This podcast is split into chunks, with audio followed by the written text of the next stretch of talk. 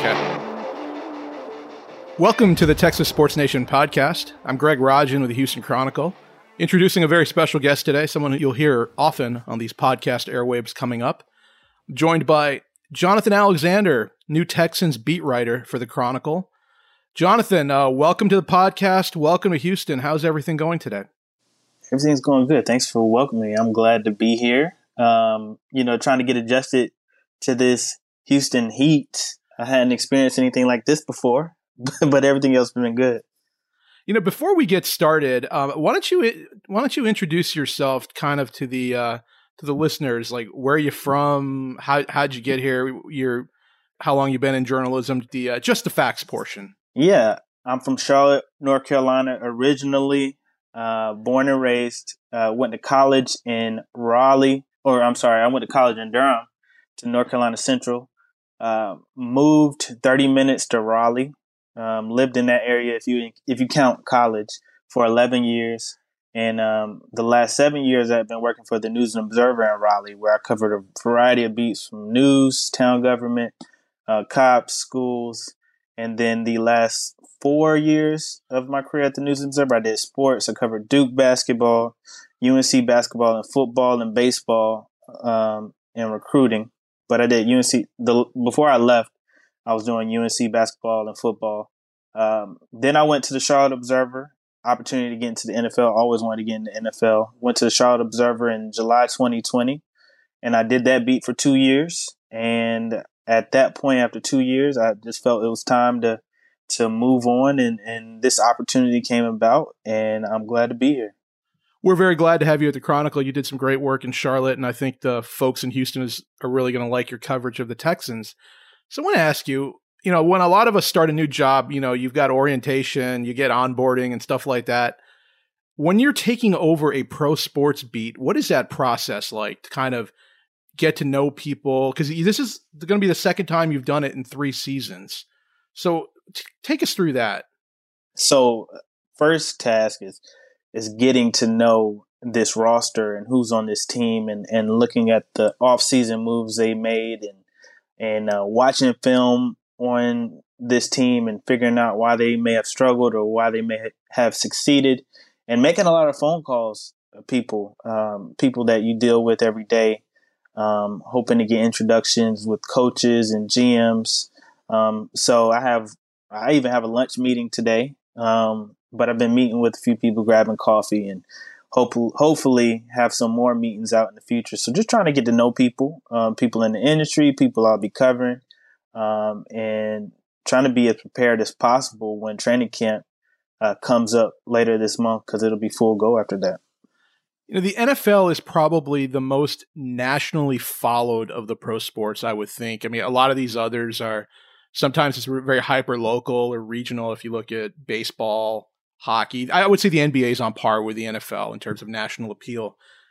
When you're out there in Charlotte, what is the perception of the Texans? You know, being in a different conference, different division, they're kind of like I'm not saying they're a faceless opponent for a lot of the NFL, but they're they're this they're the newest franchise in the league and I'm just curious, what were your impressions from afar of the Texans? Because you covered a couple Panthers Texans games here in recent years, or at least one this past year. Yeah. So I think, uh, you know, being that it is a newer franchise, like the Panthers and the Jaguars, you know, came in 96.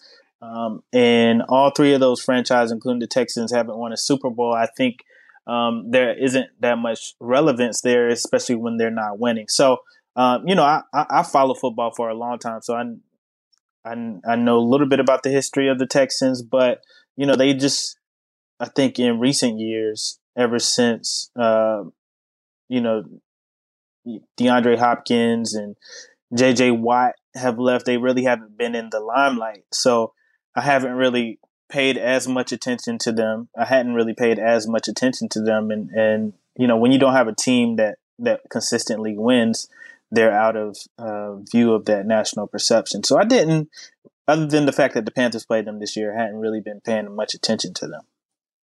When you look at the Texans roster, who are some of the more intriguing players to you as this season uh, kicks off with training camp later this month? Yeah, I, uh, was looking at film, and uh, one of the first observations that I I put down on my notebook was, uh, you know, Brandin Cooks um, is good at football. Um, he can he can definitely ball, um, you know, and he's been doing he's been at it for a while. Um, I like the potential of, of Nico Collins, um, and then of course uh, the Texans drafted Metchie. So I think they have a pretty good um, wide receiver group, or the potential to be really good, and and you know perhaps that helps Davis Mills out, who isn't necessarily a franchise type quarterback and probably needs some help to be successful in the NFL. So, um, you know, I'm interested in that. I'm interested to see what the defense can do. You lost Justin Reid, you draft Jalen Pitre, and you have Derek Stingley as well, who's cornerback who you know has that potential. Who was drafted, you know, really high, um, a little higher than I expected. But uh, I'm I'm interested to see how those guys adjust, um, and, and the wide receiver group. You know, you covered a team in Carolina revolving door at quarterback, you know, the last few years. You had Cam Newton and Sam Darnold and Cam Newton came back, Teddy Bridgewater. Now you've got um, Baker Mayfield coming in. Obviously, I don't think you're going to have that revolving door here with the Texans this year. It looks like Davis Mills' job to lose. But what does this guy have to show, do you think, to like prove that he's a starting caliber quarterback in the NFL to where they don't they're not looking in the draft next spring for a franchise quarterback. Yeah, um, I think they'll look regardless. However, I think for him to be successful, um, you know, because every team is looking for a franchise quarterback. They look if you don't have that guy, you're looking. And you know, I don't I don't see like uh, when I think of franchise quarterback, I think you know a guy who can put you on his back and, and lead you from behind and and do kind of great things. You know, I don't really see that much in Davis Mills. However, I, he has the potential to win with the right pieces around him. So I think when a lot of guys who aren't franchise quarterbacks, you have to take care of the football. Uh, you can't make mistakes. Um, that's the easiest way to get you benched. Um, so he has to play within whatever the game plan is and make smart decisions and be poised out there. And I think that will keep him as the starter until they find a franchise quarterback. Lovie Smith is a well traveled coach. He's starting his third NFL head coaching job. What are the biggest areas that you think he is going to impact or help this team as the head coach compared to his role as the de- defensive coordinator? Yeah, I think, you know, given, I think the Texans, they, you know, they struggled a little bit on defense, but I think that was because of the lack of weapons they had on defense. Um, but I think uh, Lovie did a in pretty good job considering. I think, um, yeah, as he continues to build that defense and and you know these guys get a little more experience and they got some a lot of draft picks next year, um, but Stingley, a lot of young players who have potential. I think he can continue to build off that, and we know that Lovie Smith has that experience. You know what he did with the Chicago Bears. Um, and building some of the great defenses they had was was very impressive. So I think one of the things Lovie has to continue to do is build uh, you know, great coaches around him because assistant coaches play a huge role. Uh, I think Pep Hamilton has potential. I think he's done it. Um, you know, he was fired a little early with the Colts. You know, a lot of Andrew Luck even said that. Um, so I think continuing to put good assistant coaches around him and building that defense is what's going to help him be successful. Yeah, Pep Hamilton, I believe he's a Charlotte native. Do you have any uh, special insight into Pep? Um, I know Pep Hamilton went to West Charlotte High School, which was a rival of of. I went to two high schools, but was a rival of one of the high schools I went to.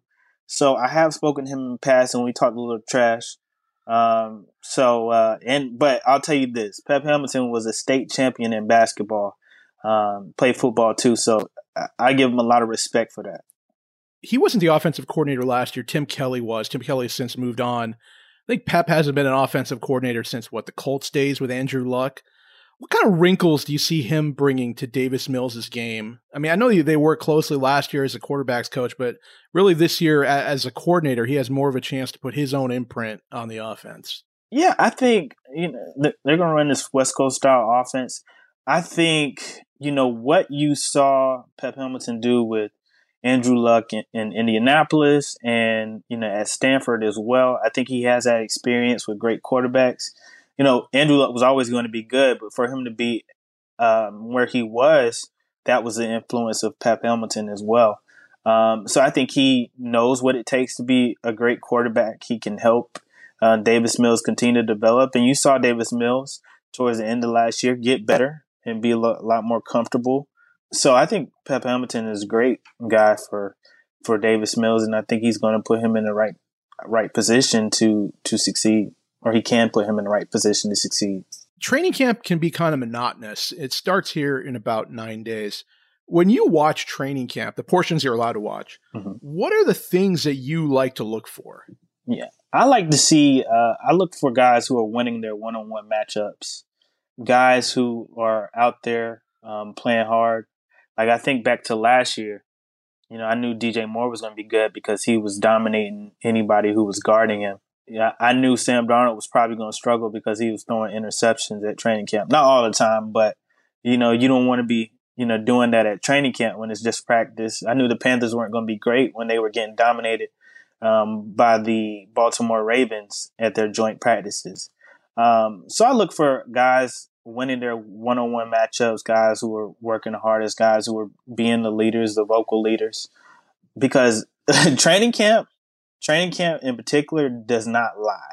Um, if you see a guy struggling, if you see guys struggling in training camp, it likely means that they're going to struggle um, in the regular season. I've definitely learned my lesson, thinking that the Panthers were going to be better, and then seeing them in training camp struggle, and they weren't good after all.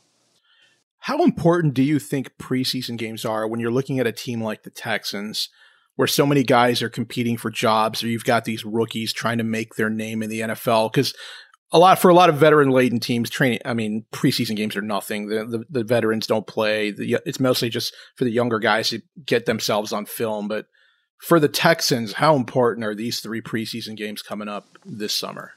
Uh, with the Texans having such a young roster and, and doing this three or four year rebuild, um, I think it's crucial. Um, you know, they say you can't replicate game speed, and this is their first opportunity to see NFL game speed, and, and they'll be playing against the second and third string guys. So, um, you know, they'll have an opportunity to see what winning is like, and uh, you know, with your your your best players being your young guys, you know, they have to go out there and, and, win their positions. So, you know, in the grand scheme of things, preseason doesn't matter, but it is an opportunity to develop.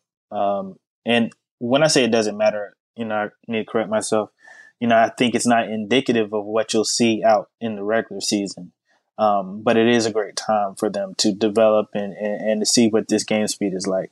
So last year, the Bengals had not won a playoff game for 31 years they shock the world and go to the Super Bowl after winning four games the year before. The Texans won four games last year. Is there any chance they could repeat what the Bengals did, or is that a case of they don't have Joe Burrow and Ja'Marr Chase? Yeah, I mean, you talk to anybody around this league, you even study football, uh, especially in these last. It's always been that way, but especially in these last what ten years or so, you have to have a franchise quarterback uh, to do that. Joe Burrow was so far ahead of his game. Uh, you know, he wasn't the sole reason why they made it to the Super Bowl. The defense was a lot better. The Bengals made a lot of offseason acquisitions on the defensive side, um, signed some veterans to to shore up their to shore up that unit and make them better. But ultimately, it comes down to having a quarterback, a guy who can bring you from behind, um, when you're down, uh, a guy who can uh, make big throws. And right now, the the Texans don't quite have that. They haven't signed those big veterans, uh, key veterans, and and right now they don't have that franchise type of quarterback. If I'm a Texans fan, is what I want to see this year is the team really. I'm not expecting to make the playoffs, but I kind of just want to see them be competitive and be close to turning a corner to where next year in free agency they're a little more active and maybe the playoff push comes in 2023 absolutely. I, I, think you you look at a team like the detroit lions um, who you know they had one of the worst records in football but in some of their games they were really competitive and almost pulled off some wins. They even pulled off a close win. I can't remember exactly which team it was, but it just looked like they had a lot of young gun, a lot of young guys who had the potential, and if they just continue to improve, they can be a lot better. Now they need a quarterback as well. I think that's what's going to have to get them over the hump. But I think the Texans need to show that too. You you have to show that you're competitive, even when you lose in close games. You have to show that you're getting better. Um, you know, there's nothing more deflating than a team that loses big and by a lot of points and loses uh, consistently by a lot of points. So the Texans have to avoid that. Their younger players have to continue to improve. Uh, I think that's what gives people hope. I think back to, uh, you know, I've been following the Panthers for a while now, being that I'm a Charlotte native. I think back to the 2011 season for the Carolina Panthers when they had Cam Newton, even though they went 6 and 11 that year, I believe. Um, you know, Cam Newton gave them hope because you knew he was going to get better, and you knew if they just added some pieces, um, they were going to be a good team. And ultimately, that was the case in 2015 for them. When you look at the NFL, is culture an overrated buzzword, or is that something really tangible with these winning organizations that you see around the league? I think so. I think even you look at the Patriots, who were led by Bill Belichick and Tom Brady, um, you know, who had that sense of uh, winning mentality. You've seen uh, Tom Brady uh, bring that to the Tampa Bay Buccaneers. Um, you know, their serious football team. Uh, I think they have a uh, a consistent um, process. Um, and and when you have great leaders who lead from top to bottom, people fall in place because they see that. So I think with the culture, you have to establish a consistent culture in the team, and and people have to have faith in that culture. Um, and once those leaders fall in line, the players behind them will fall in line. So I think that's very true. I don't know any team really that didn't have the right culture um, that really won a Super Bowl. I think the Rams had a great culture from Sean McVay, um, and it, it trickled down. I want to ask you a, f- a few media questions. When you look at your two seasons covering the Panthers, what are some of the favorite stories that you did on that beat? Looking back, yeah, I think um, you know breaking the Cam Newton news uh, last November was was awesome because you know a lot of the smaller media guys and newspapers don't often break the big news that potentially that have the potential to be national news, and I know that guys like Adam Schefter and Ian Rapoport are coming for those type of stories.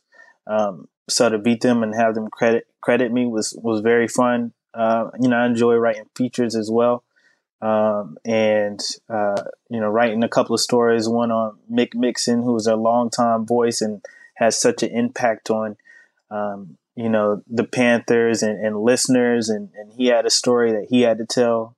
Uh, doing that, you know, his parents passed away, uh, when he was 30, died in a plane crash. But you know, he still um, was using that as motivation to be a great um, a, uh, a great play-by-play voice. Um, I wrote a story on Shaq Thompson, who lost his mother um, a couple of years ago, and uh, she was a big influence in their life. And just hearing her influence and hearing how they, you know, fought themselves uh, for her death for not paying attention, and how uh, at the struggle she was going through and how that continues to affect uh, their lives and and being able to write also news um, that or news that anticipates moves happening and you know I wrote a long time ago that Baker Mayfield the Panthers had interest in Baker Mayfield and and eventually it kind of came to fruition. When you started covering the NFL 2 years ago, what's the thing that surprised you the most about being on an NFL beat? you know how year round it is and, and how much interest um, fans have in it even during the off season. Uh, I think that uh, surprised me a little most. How um, you know how important it is to have sourcing. Um, I mean, it's always important for any beat to have sourcing, but you have a lot of uh, sharks in the NFL um, you know world who are all trying to break news, um, and you have to be on top of your game. Um, but I think just the year-round nature of it, um, college basketball. I covered college basketball or and college football, and it wasn't as year-round um, as the NFL was, um, which is why I did college football and college basketball. Um, so I think that surprised me about NFL. There's there's rarely a dull moment. Really, the the slowest moments are these months before training camp. To be honest, it's the slowest all year. Everything else is almost full go. Does it surprise you about the NFL that they can? I'm not saying manufacture content, but they can turn something like the schedule release or the Madden rankings coming out into content for people to consume when I guess before nobody would even pay attention to that stuff? Yeah, absolutely. I mean, they've figured out how to make uh, the NFL a, a, product, an everyday product, and and people hang on to that. People really care about that, which is very interesting to me because you know otherwise I wouldn't really think that you know Madden ratings were were interesting. I mean, I played video games and have played Madden in the past, but I wouldn't think that that was interesting because it's not really indicative of what's going to happen. But everybody are, is anticipating how good their team is, so they they trust that stuff. And the schedule release is just so huge. I, you know, I think that that definitely surprised me too. You know how much people care, but people want to know when when the good games are and and and uh, how er- everything is anticipation in NFL, and they've learned to capitalize off that. You spoke earlier that you know you covered Duke basketball, North Carolina basketball. What kind of experience is that covering those beats for the Raleigh Observer? Because you're talking Tobacco Road, basketball country. I'm sure the demand for news is just crazy on those beats from you know the people that consume it. So, what was it? I mean, how similar were those beats, Duke and Carolina? How different were they? Mm-hmm. I think, um, as far as similar goes, uh, you know, so many people care about those two beats. At UNC, it was more of a local beat. Like the people in that area really covered UNC, and it probably got most readers. For Duke, it was more of a national beat. People around the country uh, love Duke. You know, you're dealing with two Hall of Fame coaches, Mike Krzyzewski and Roy Williams, who have been around uh, the yard quite a few times, and and and dealing with them, um, you know, is a, is a challenge. You know, at first. Uh, so um, getting to know them and being comfortable with them definitely helped me with an NFL beat because if you can cover Mike Krzyzewski and Roy Williams, you can cover anybody. Trust me. Um, so I think the the similarities really are you know writing. It, people are going to be interested in those beats all the time. Um, and you have a lot of fans. And I tend to think, to be honest with you, college fans are a little more crazier than than NFL fans. I mean, they care so much. It's their alma mater. Um, they care so much about those beats, but um, they're very similar in those aspects. So, what was it? What was the vibe like in the state this spring when Duke and Carolina played in the Final Four for the first time? Yeah, it was it was really split uh, between Duke fans and, and, Carolina fans. I mean, that was huge. Those two teams didn't want to play each other, um, or the fan bases. The teams probably wanted to play each other, but the fan bases didn't want their teams to play each other because they're going to have years of bragging rights. That'll probably won't happen for another hundred years for Duke and Carolina to play again in the Final Four. Uh, so now Carolina, who beat Duke, who wasn't even the most talented team, now they have bragging rights, and, pr- and trust me, they'll talk about it every week um, that they beat Duke in the Final Four, and they sent Mike Krzyzewski home uh, in his final year. Uh, so it was a it was a crazy time uh, in North Carolina college sports. You know it. Um, going to close with this. You introduced yourself to Texans fans on Twitter last week. You asked for some restaurant recommendations in Houston. How many did you get, and how many have you uh, tried out? You know, since you got to Houston. Yeah, I've I haven't been out very much lately because I've been trying to eat healthy recently. So I try to go out like uh, once a uh, once a week, try to eat out. But I've been to a few really good Mexican restaurants and some some taco trucks. Now the taco trucks have been amazing. Um, there's a place uh, in the Galleria area called El Gato, and they sell tacos for a dollar and fifty cents, which I've never seen before. But that's up my alley. Like you know, I love a, a cheap uh, meal, and on top of it, for it to be really good, uh, I was very impressed. But um, pretty soon, I'm gonna try turkey leg hut. Um, see what all the all the fuss is about. Breakfast Club. See what all the fuss is about. Um, and a few other restaurants that I have to go to. So uh, definitely on my list. All right, Jonathan Alexander, New Texans beat writer. Thanks very much for your time. We'll look forward to talking to you during the season, and uh, take care. Absolutely. Thanks for having me. Thanks for listening to the Texas Sports Nation podcast. You can read all of our coverage at houstonchronicle.com slash sports.